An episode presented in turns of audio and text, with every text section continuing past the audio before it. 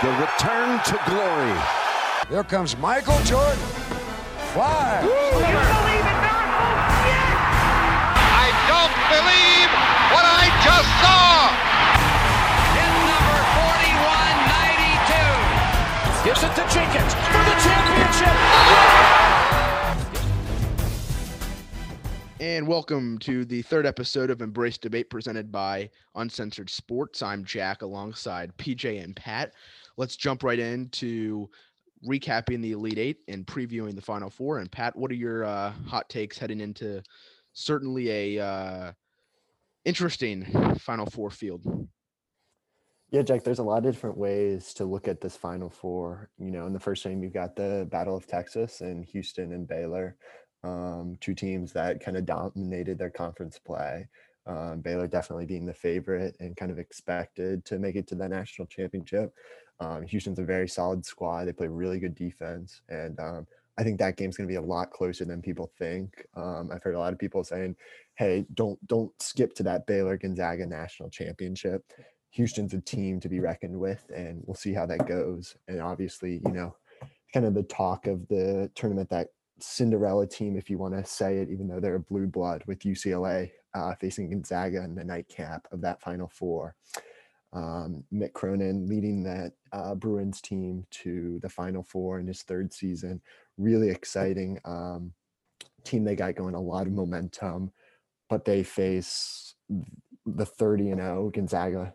Um, and a team that really has n- never played a close game all season. I mean, they've won every game by double figures and looks like a team that just can't be stopped. Um, so I'm personally very excited for this. Um, I know Jack, you're also uh, a big Mick Cronin guy. You got some thoughts on UCLA and kind of how they've made this run to the Final Four with that upset win over Michigan.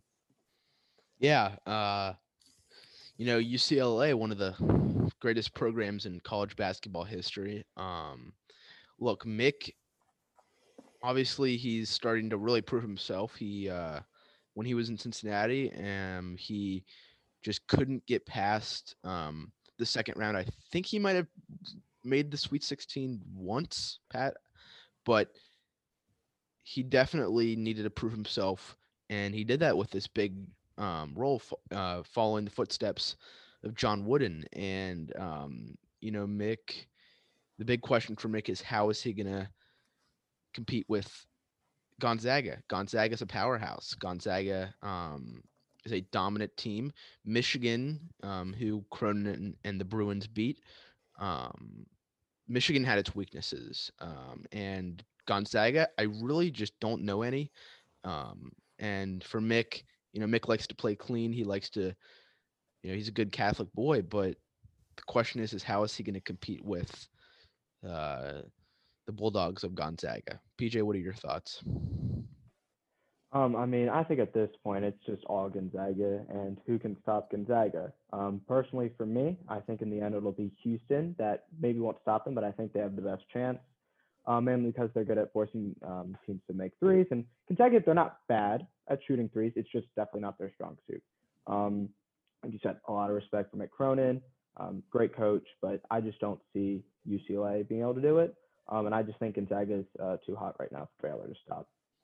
Yeah, I think that um like calling him a great coach, that has like if he he's obviously made quite a run for it this uh this season, but Pat, do you think it's fair to call him a great coach? I mean, he has he reached that pedigree yet? Yeah, I, I think he gained a lot of respect. As you said, those UC days, um, he was this second he led the second best program in this um, city of Cincinnati, right? He got outshined yeah. by that uh, team in blue and white known as the Musketeers, whether it be the crosstown shootout or, you know, the Muskies being able to make it to those Sweet Eight, Sweet 16 Elite Eights and Mick getting bounced in that second tournament, second round of the tournament. Um, but he's just got a lot of like really solid players who have stepped up each and every game of this tournament, like a Johnny Juzang who just has shot the ball lights out against Michigan. Um, you got Tiger Campbell, their little guard, number 10 with the big hair. He's just he's really scrappy and he makes a lot of big time plays. And I think you saw you see that in each of their games. They just want it more. And when they're able to hang around, hang around, hang around, and ultimately go and win these games, it, it just looks really good. Um, but you know, they didn't match up great against Michigan, but they were able to stop Hunter Dickinson. Um, but that's really once they stopped him, they kind of figured out the game where you got that three-headed monster at Gonzaga with Drew Timme, Jalen Suggs, and Corey Kispert, who all three are um, top 15 players in the NCAA. And just for them to stop it, it could be brutal. And I hope for our sake as a college basketball fan, um, it's not a blowout in the final four, but I think we could be heading that way. Yeah, when it comes to um, Baylor as well, I mean, Baylor has really not had the steepest competition in their bracket. So, how do you guys think they're going to adjust to the Houston uh, face-off? Yeah, as uh, PJ was saying, Houston plays extremely good defense. They force a lot of bad shots. I mean, you looked at a team like Syracuse, who was really hot and looked like they couldn't miss. You got Buddy Buckets, and they shut them down. They held them to under 50 points. So if if Houston can uh, take care of the ball, you've got to limit Baylor in transition. Uh, that was a problem Arkansas had. They just had too many turnovers early and dug themselves a hole. Um, and so Baylor, you know, they're really talented, but um, as PJ said, and I think people people are kind of turning that hey, this Houston team might might pull off the upset against Baylor. Yeah, I completely I completely agree with what Patrick said there. Um, I personally have Houston winning this game, and I think Patrick alluded to this a little bit. But um, the main the main strategy I think going to this game for Baylor, the main way I see them winning um, is if they can get those turnovers going on defense.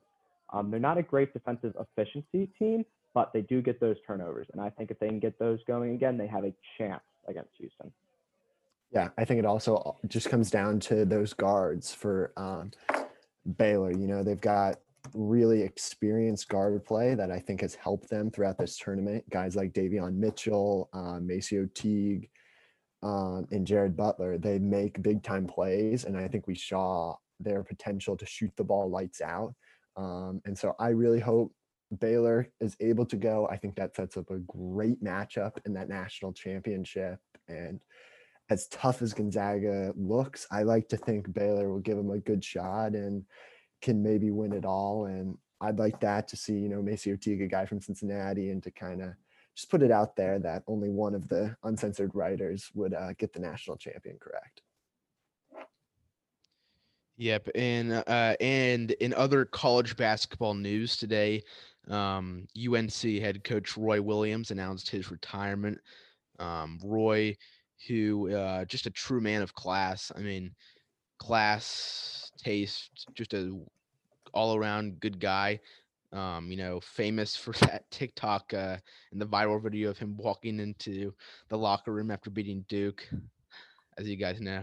Um, so Pat, you know, he certainly has an incredible legacy in the world of college basketball. Yeah, I mean he's he's one of the most historic coaches, um, whether it be his time at Kansas, um, and then obviously at UNC. Um, I think that vacancy it's got to be a top five coaching job in all of college basketball, right? It's as top as you get. Blue blood, Michael Jordan, that um, Tar Heel Blue, and I think it should be exciting. I think there's going to be a lot of talk these next couple of weeks about what kind of coaches. You know, do they stick with a UNC guy like a Hubert Davis or Wes Miller? Um, but someone outside the box, I think we should think about is a guy like Mark Few, right? If he's able to lead this Gonzaga team to the national championship and win it, and he gets that you know elusive title, if there was ever going to be a college job for him to leave, I think UNC's got to be at the top of that list. Um, so that's a you know little bit outside of the box um, p- person to take that job, but I think it's a really big job. And if I was a college coach, I think that's that's just about as high as you can get in terms of coaching jobs.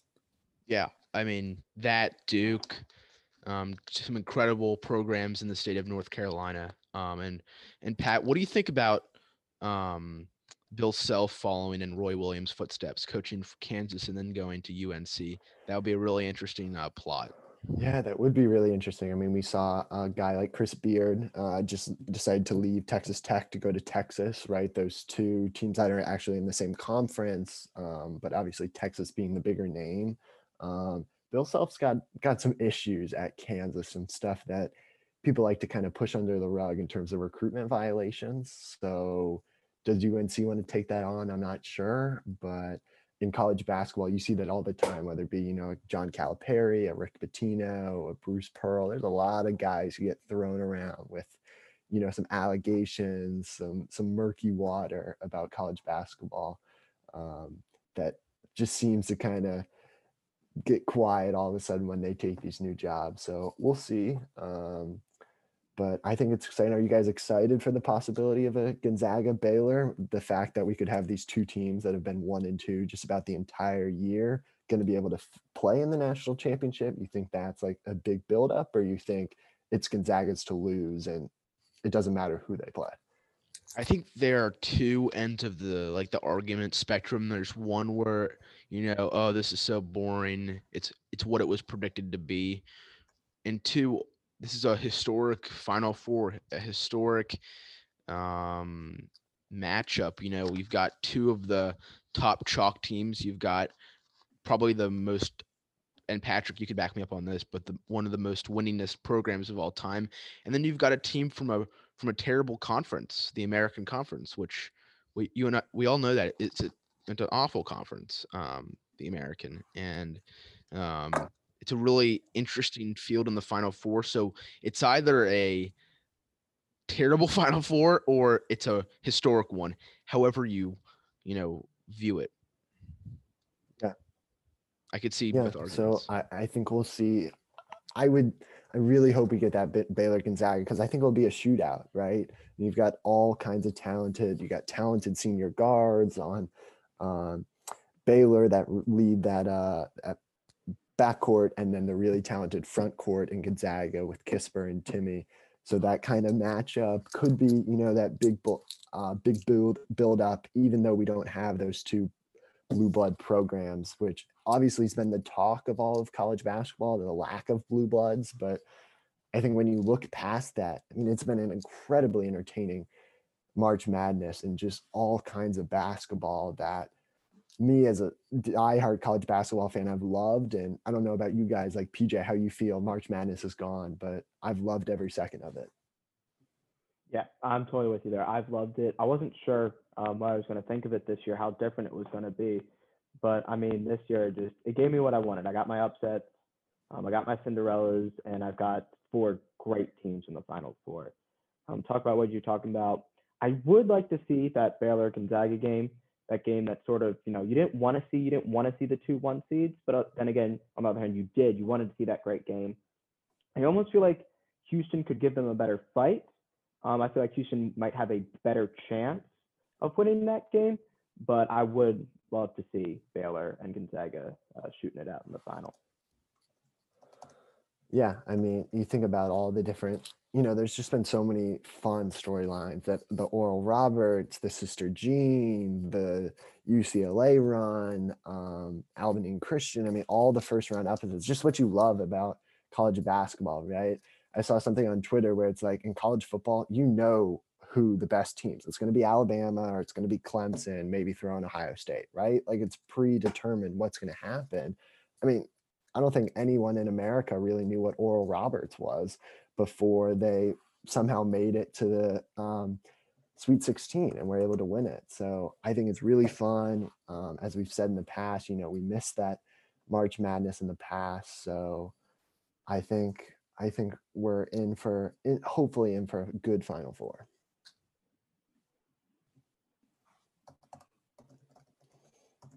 And yeah, so if they're, um, I feel like we'll have to see. I'm sure um, I'll put some blogs out there, and we'll do some different graphics, whether it be bets with Jack and I, or some of uh, PJ hot takes regarding Houston. Um, and as we, you know, enter the calendar uh, month of April, that brings the sport of America's pastime, the game that just everyone in America loves, and that would be baseball, right, Jack and PJ? Yeah, I mean, it's so nice to see baseball back um, after a really hard past year for everyone. Um, it's great to see fans in the stands. Um, just the beauty of the game um, in full force, but obviously, come with coming coming with that, there's a lot of questions first um, and most pressing is the COVID issue. We already saw um, the Mets and Nats game get canceled or postponed because there was an exposure um, to COVID on the Nationals end. Um, and then there's a lot of questions about, you know, um, the future of the game. You've already seen um, several steps by Joe Torre and, um, you know, the commissioner's office trying to speed up the game when it comes to possible robo umps and larger bags to make the game go faster, um, clocks between innings. So you can, you can re- maximize your revenue um, streams um, when it comes to making money from Major League Baseball. And then there's a lot of great plots emerging, um, most notably in the American League West with the Dodgers and Padres, which will surely be an incredible um, face off and could very well be the pennant series um, this fall. And yeah, a lot of young talent and a lot of veterans approaching um, historic milestones. Miguel Cabrera approaching 3,000 hits, Max Scherzer approaching 3,000 strikeouts. So just a lot of exciting um, things happening. Obviously, the Reds, um, who I am a fan of, lost pretty rough today. Um, they were competitive till the end, but it was a disappointing, um, disappointing presence on the mound. But uh, you know, it's a it's it's a three game series for a reason. Yeah, can we just talk about like the MLB? I'm sorry, I'll put it out there. I'm not the biggest fan of baseball in the MLB. I mean, it's the first game of the season. We already had postponements. I mean, to me, the whole season in 2020 was a bit of a mess. I mean, you had the Marlins who are off for like four weeks in the middle of the season and without fans. I mean, it's already that not that much excitement. And that kind of brought the whole thing down. And then you had COVID issues with the Dodgers and the World Series and the positive tests. So I don't know um, what all they're going to do. And then the reports that I don't know if you heard, if this is right, Jack, that they're kind of unjuicing the baseballs and we're not going to see as many home runs. I mean, what what's the MLB doing to kind of bring us in? I mean, I Yeah. guess you can say the Padres, but Yeah. Yeah. Well, I, I I have no comment on the the ball issue. Um, what I'll say is that to you know the Rob Manfred has been a very good umpire and a, definitely a change from Bud Selig, who was the commissioner before him. Um, when it comes to modernizing the game, bringing more young people, I think um, for baseball, especially for being such a legacy sport in America, um, America's national pastime. Um, it's really important to have community and faces of franchises and faces of the league at the forefront. Mike Trout has been that for many years. Um, you know, we've had guys like Justin Verlander and uh, Mookie Betts, and now Fernando Tatis Jr. Um, the San Diego Padres, who have all um, you know come on to the forefront in the past. Derek Jeter, A Rod, um, even Barry Bonds, despite the um, the performance enhancing drug scandals um, and the steroids, they are still faces of the um, of the game, and that will forever be a fact, forever be a reality. Um, it's a beautiful legacy, and I think just because maybe the majority of baseball fans are centered around a certain older age demographic, that doesn't take away that there is still a large youth um, fan base, and baseball is a sport that um, in my opinion, has a beauty to it like none other. Um, and there's something about it that uh, that no other sport can bring. Um, a combination of, you know, peace, um, history, and also excitement. Yeah, can we address Mr. Mike Trout? I mean, I feel like the expectations have got to be higher. I mean, very limited baseball knowledge. People regard him as one of the, the greatest players of all time. He's hurt every three or four seasons, and he's never won a playoff series. Like, So, you so here's the problem with Mike Trout. you want to bring in young people and you want to get attraction to the sport. Your best player doesn't even win in the playoffs. That's like LeBron not even making the playoffs. Like, I Yeah, don't yeah, understand that. In fairness, he I plays for the Angels, so you yeah, I, give I, him that. that's what I was going to say. So despite having, I think maybe I think it's like the third or fourth richest contract in in sports in America. Um, the the Angels have really put all their chips on Mike Trout to win.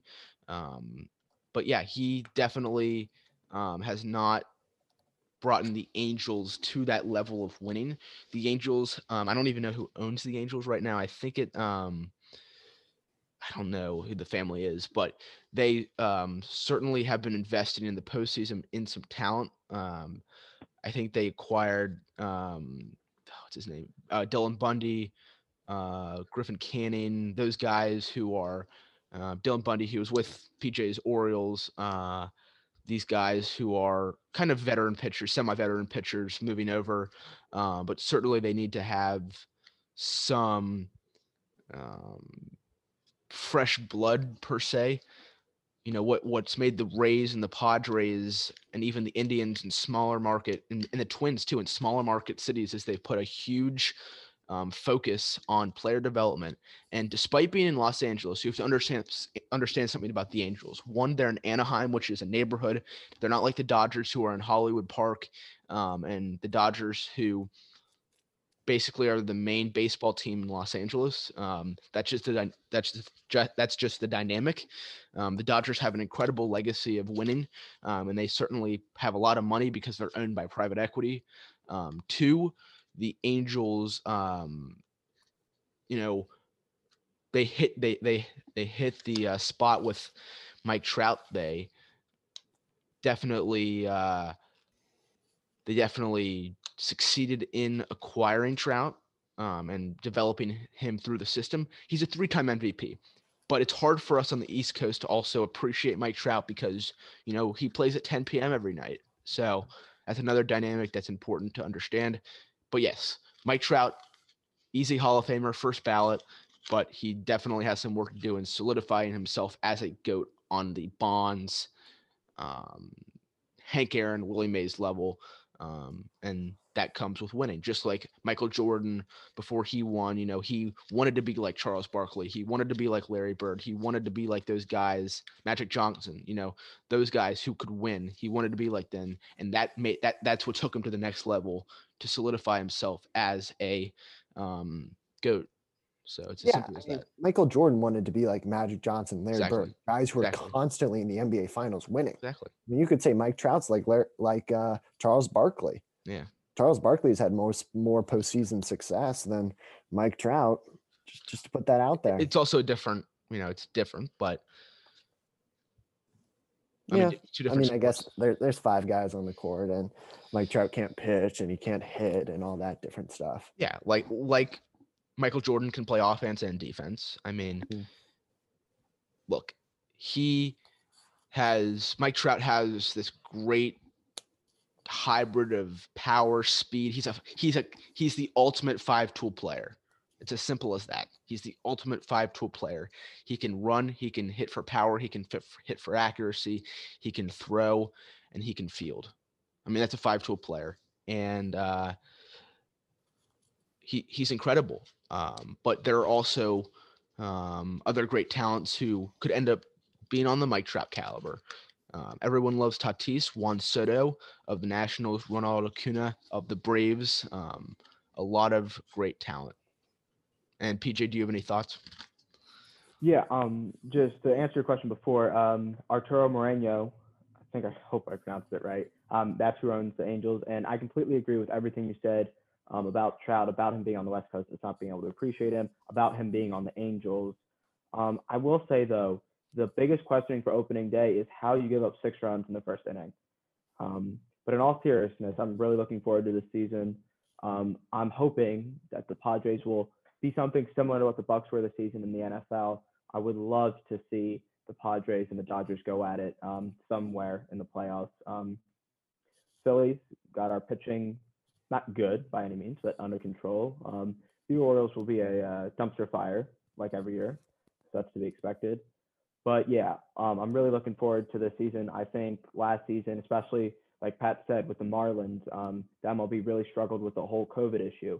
Um, I'm hoping now, as people start to get vaccinated and as we start to understand more about the virus, um, that this season will go along a lot smoother. Um, it'll be a lot more about the baseball than what happens off the park.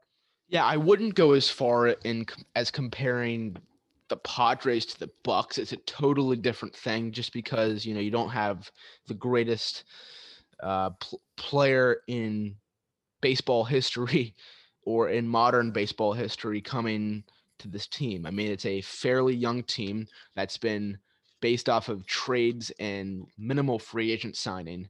So it's not like they've been buying their team.